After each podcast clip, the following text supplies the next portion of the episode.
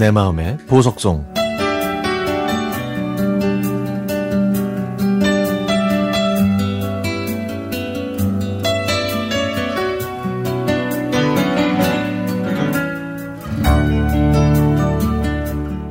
주위 사람들은 제 둘째 딸이 여우라고 합니다. 태어나면서부터 자기 위치를 잘 파악하고 눈치도 백단이거든요.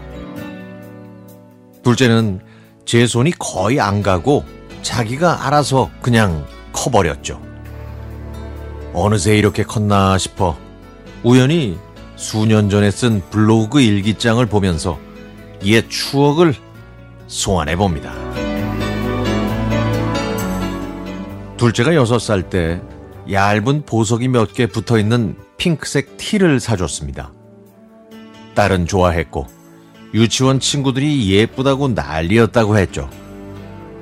그런데 며칠 후에 그 옷을 입은 날 둘째가 하원했는데 옷에 붙은 보석들은 온데간데 없고 구멍이 숭숭 나서 엉망이 되어 있었습니다.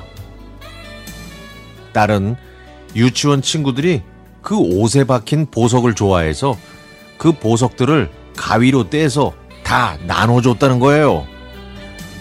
아, 저는 너무 당황스러워서 다그쳤더니 딸은 두 눈을 동그랗게 뜨고 이렇게 말했습니다.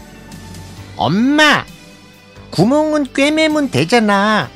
그리고 옷은 또 사면 되지 뭐. 또 언제는 제가 짐을 한가득 들고 차에서 내리려고 하니까 둘째가 제 가방을 들어주었습니다. 그런데 가방끈이 길어서 바닥에 질질 끌렸죠. 그래서 제가 어머 얘, 아우 바닥에 다 끌리잖아. 똑바로 들어. 그랬더니 이번에도 눈을 동그랗게 뜨고 엄마, 더러워지면 빨면 되지. 왜 소리쳐? 라고 당돌하게 말하더군요.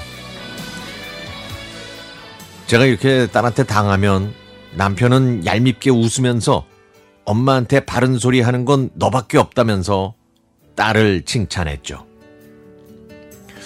이 둘째 딸이 벌써 아홉 살, 초등학교 이 학년이 됐습니다. 일기 쓰기, 글 쓰기는 거침없이 하는데 맞춤법이 많이 틀려요. 지적받길 싫어하고 자기 주관에 맞으면 크게 신경 안 쓰는 성격 때문이라는 생각이 들었습니다.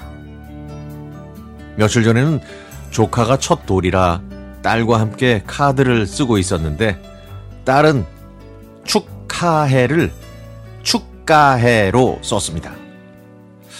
저는 말을 할까 말까 고민하다가 조심스럽게 하윤아 있지 축하해인데 축가해라고 썼네. 딸은 한숨을 쉬면서 눈을 흘긴 채 에휴, 엄마, 축가해도 축하한다는 거야. 괜찮아. 라고 대꾸하더라고요. 이렇게 저는 딸한테 한 수 배우고 반성하면서 일기를 썼습니다.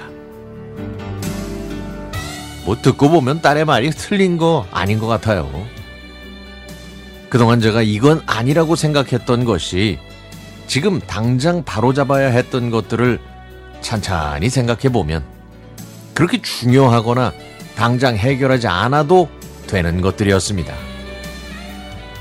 지금 코로나 상황과 이런저런 사정 때문에 많은 걸 잃고 있다고 생각하는 것들이 사실은 그렇게 중요하지 않을 수도 있다는 생각이 들더라고요.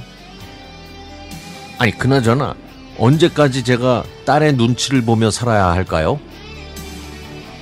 호탕한 성격만큼 자기 주관을 조금만 더 예쁘게 전달할 수 있게 저도 조심해야겠어요.